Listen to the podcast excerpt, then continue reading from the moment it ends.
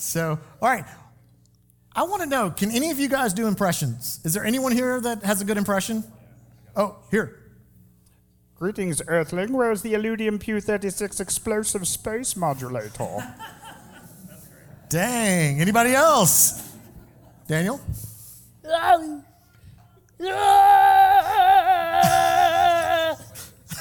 Who was that? Arnold. That's awesome. Get to the chopper.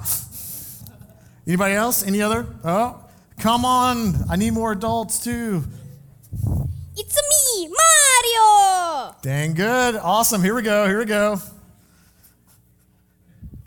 Gorge. Anybody else? Come on.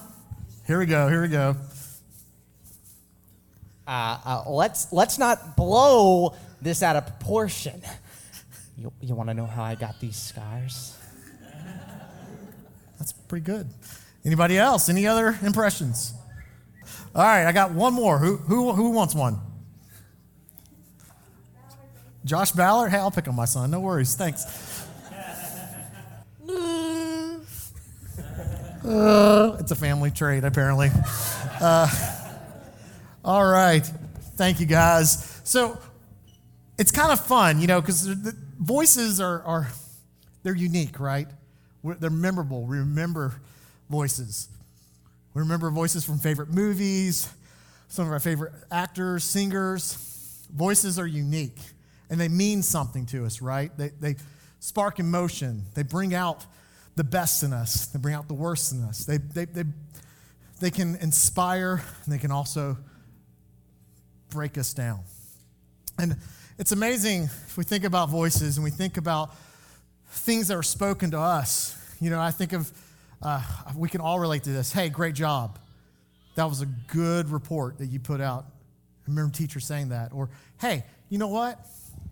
You did awesome in church today. You don't have to say that to me after this, okay? But you can if you want. Um, but you did a really good job singing. You have a great voice. And maybe some of us have heard, hey, good job in the football game. Great job. I, what you did that day was awesome. I believe in you. We've also maybe have, have, have had voices, I've had these in my past. What were you thinking? Are you an idiot? Everybody's agreeing. Yes, I've said that to you, James. Um, but we've had things said, said to us, uh, you know, you did okay in the game, but mean, you could have tried a little hard. You could have hustled. You might have, you might have uh, been able to win the game if you just hustled a little bit more. We've had things spoken over us like ugly or you're not pretty enough. And then we start to believe these things, right? We believe what people say about us. If, hey, I did a good job singing, I believe, hey, I did a good job singing. But we start to believe maybe, maybe I'm not good enough. Maybe I, maybe I can't do the thing that I'm dreaming of because I'm starting to believe the voices. So I kind of want us to, to tune in. If we're going to kind of flesh this out, but I want us to tune in. If you have a Bible, turn to Luke 7, verse 36 and following. Let me paint the picture, okay? I went to seminary, but that doesn't mean I'm smart, okay? I only learned one thing, okay? A text without a context is a pretext for whatever you want it to mean. Let me repeat it.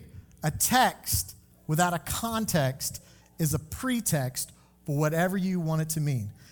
If you can take that with you for the rest of your lives, and that's anything you can get out of this message, praise God. Because we need to understand not just a verse in Scripture, but we need to understand what's happening around it. What is God trying to say to us? What's happening in the story? So we have Jesus, he's partway through his ministry, and he's taught, he's preached, he's had a dinner with certain people, and there are a couple of situations and times where the Pharisees, who are these religious teachers, have noticed. They asked him in chapter five, "Hey, um, why are you hanging out with tax collectors and sinners?" First of all, I don't know why you differentiate between tax collectors and sinners. maybe it's because it's tax season coming up and maybe we can all relate to that. Maybe the IRS and everything. Maybe that's why it's a different sort of hell that they're going to, that they're tax collectors, okay? Um, but Jesus, you've been hanging out with tax collectors and sinners. And right before this passage we're about to read, Jesus is talking with his disciples and with the Pharisees. They're listening in. And Jesus is making a comment. He said, You know, I've heard what you've been saying about me. You say the Son of Man is a drunkard and a glutton, and that he spends too much time hanging out with tax collectors and sinners. So here's the spotlight Jesus, this teacher, this rabbi, who, in all uh, respective purposes, rabbis at that time would distance themselves because they wanted to be holy and pure. They would distance themselves from those people. So Jesus is turning the world upside down and he's going there. He's hanging out with the tax collectors and sinners. So, this is kind of the, the, the context of what we're about to read. Chapter 7, verse 36. And one of the Pharisees, after Jesus has made this statement about what, who they say he is, who he says is being a drunkard and a, and a friend of collectors and sinners, one of the Pharisees asked Jesus to have dinner with him. So Jesus went to his home and sat down to eat. When a certain immoral woman from the city heard he was eating there, she brought a beautiful alabaster jar filled with expensive perfume. And then she knelt down behind at his feet, weeping. Her tears fell on his feet, and she wiped them off with her hair. And then she kept kissing his feet and putting perfume on them. And when the Pharisee who had invited him saw this, he said to himself, If this man were a prophet, he would know what kind of woman is touching him she's a sinner. There are voices. We have voices all around us. This woman had a reputation, right? She was an, an immoral woman from the city. Now, I don't say who it was. There's speculation could have been Mary Magdalene. It really doesn't matter. But here's this woman with a reputation about herself has come into the home of a Pharisee. And remember, Pharisees separate themselves, especially Pharisees. They have a statement for all you Asburyans out there. Their statement was holiness unto the Lord. Sound familiar? Yeah? Holiness unto the Lord. Separate yourself from the sin.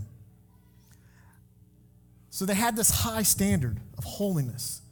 So here in the Pharisee's home, this woman comes I guarantee you, he's already made it clear what he feels about her, maybe through word, through deed, through behavior, through just a slight look, a glance in her direction. I guarantee you there have been religious people, Pharisees, other Jews that have looked down upon her.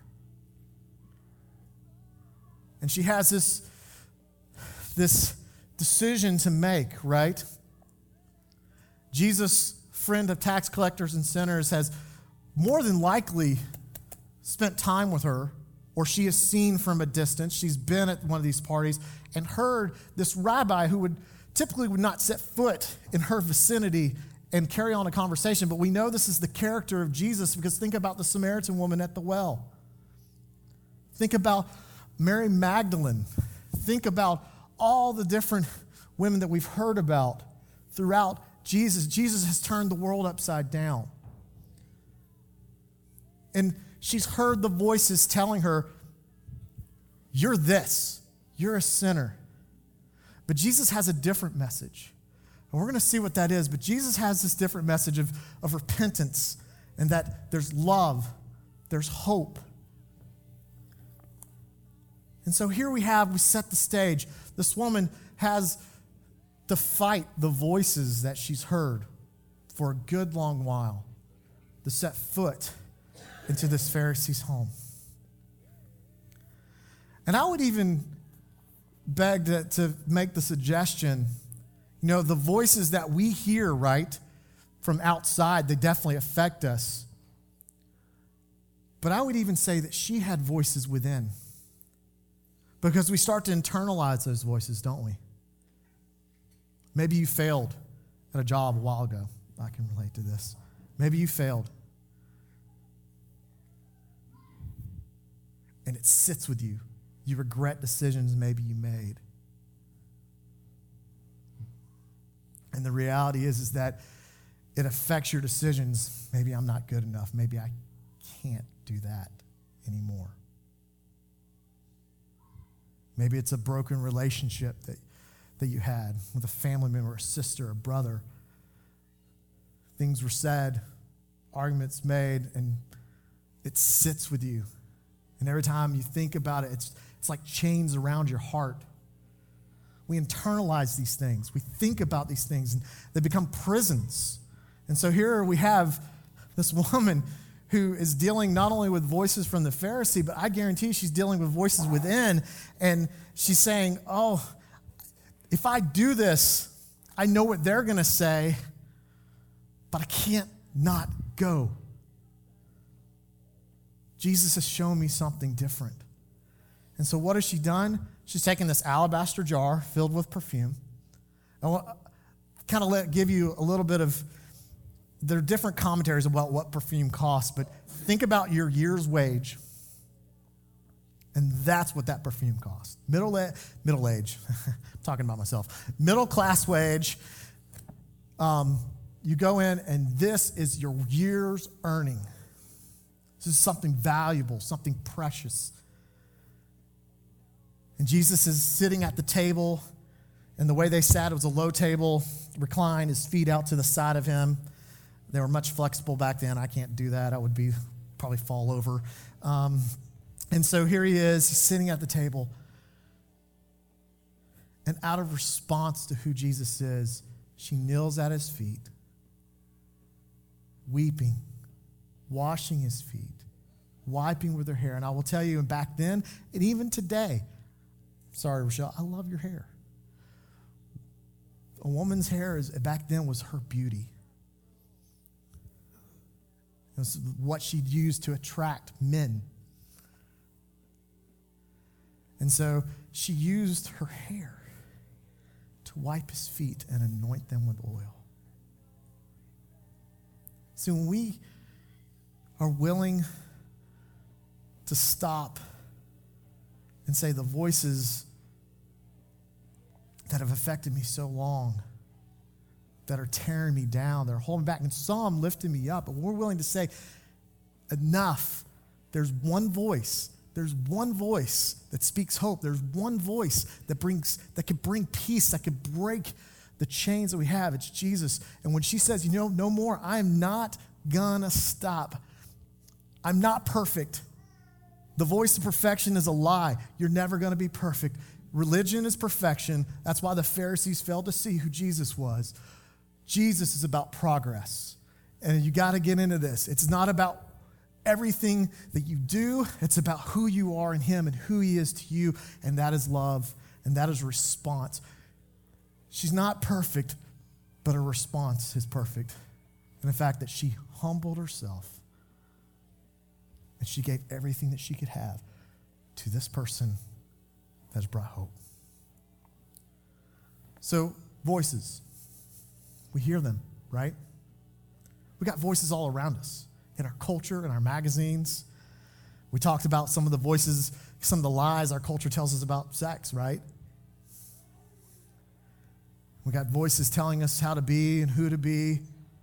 But the reality is, is that Jesus has something to say who we are and who we need to be. So let's keep reading. This is important. So remember, she's a sinner. This is the Pharisee. And then in verse 40, Jesus answered his thoughts. And you got to think the Pharisee at this point in time is like, whoa, whoa, whoa, whoa. He heard what I thought. What?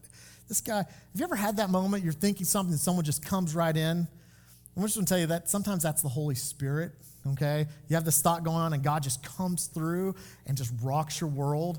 You know, like, oh, God does it all the time. Sometimes it's a two by four for me. But, but Jesus answered his thoughts. He said, Simon, he said to the Pharisee, I have something to say to you. Go ahead, teacher, Simon replied. And then Jesus told him the story. A man loaned money to two people, 500 pieces of silver to one and 50 pieces to the other. But neither of them could repay him.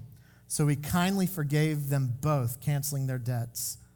Who do you suppose loved him more after that?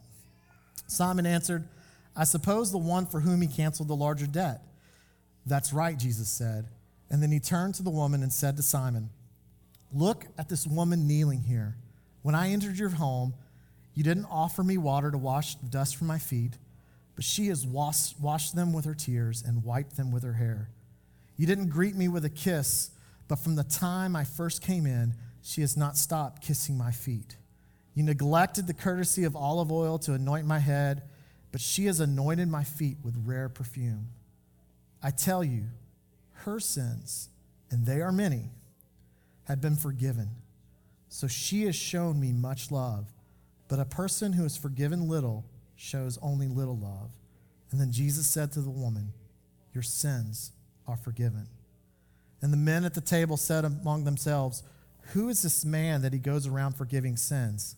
And Jesus said to the woman, Your faith has saved you. Go in peace.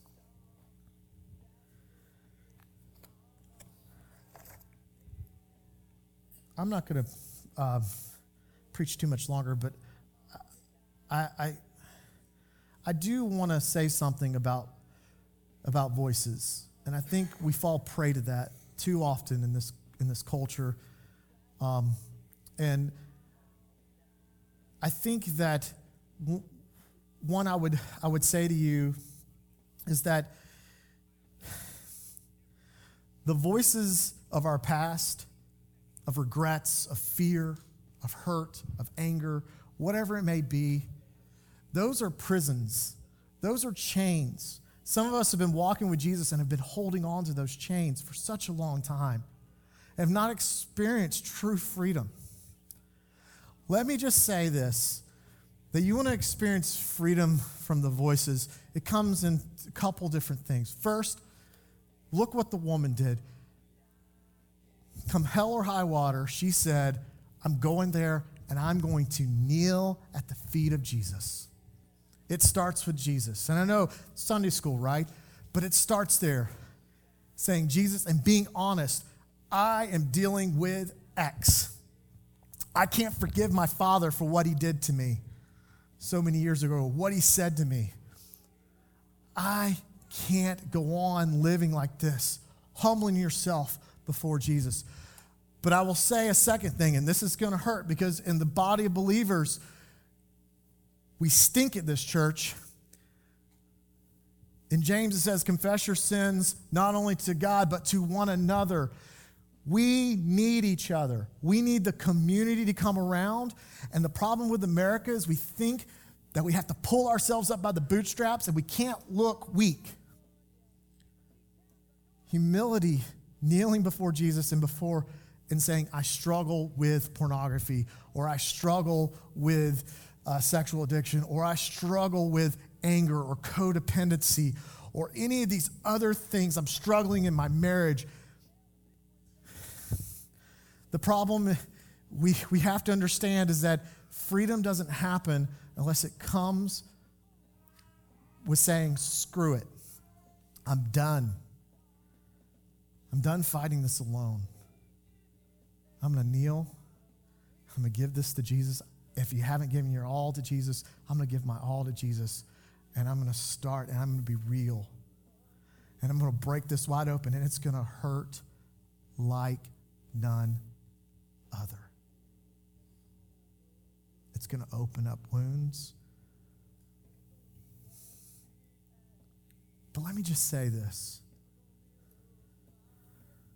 freedom comes at a price. And it's not just the blood of the cross, it's humility. It's owning up to where you are. And the good thing is, Jesus is not religion, right? He's not expecting perfection. Chris, you don't have to be perfect. Praise the Lord. I know. He's expecting you, it's directional, pointing to Jesus.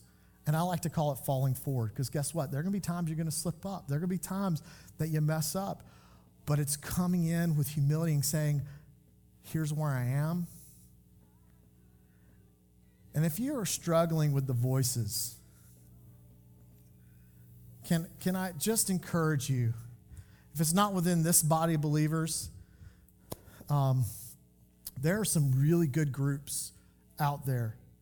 Um, and I would be happy to go with you because I, I go to the mat um, at Quest Community Church on Thursday nights.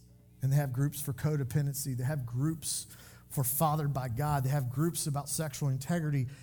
Women, if you struggle with are you beautiful, they have beauty from ashes. They have food, they have all these different things because the reality is, I've found that it's in community when I can text a group of guys where I'm at and what I'm dealing with, that freedom happens, that hope happens. Don't let the voices keep you in prison any longer. Because you know what Jesus says? Hey, because you love much, because you humbled yourself much, not what you've done, not who you are, because he said your sins are many. The reality is, is that it doesn't matter. She didn't listen to the voices, and her sins are forgiven. Freedom's possible. It's a, it's a road, and we walk it, but we walk it together. So, as we're talking about sex, you know, there are a lot of things that we're dealing with, but my message is not necessarily pertain to sex because I believe that the voices are what trigger going down certain roads. Maybe it's I don't I feel inadequate. So I, maybe I eat a little bit. maybe it's some men in this room or all nationwide who feel inadequate so they look at pornography or go to Ashley Madison. So this is real. This is real stuff that we're talking about, this, this series.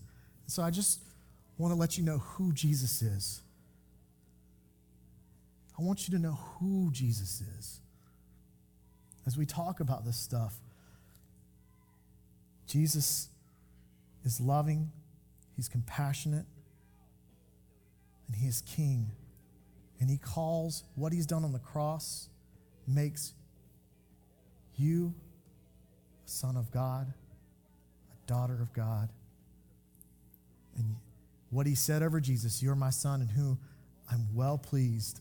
He says that over each and every one of us. That is the voice we should listen to, the one that calls you beloved. Let's pray.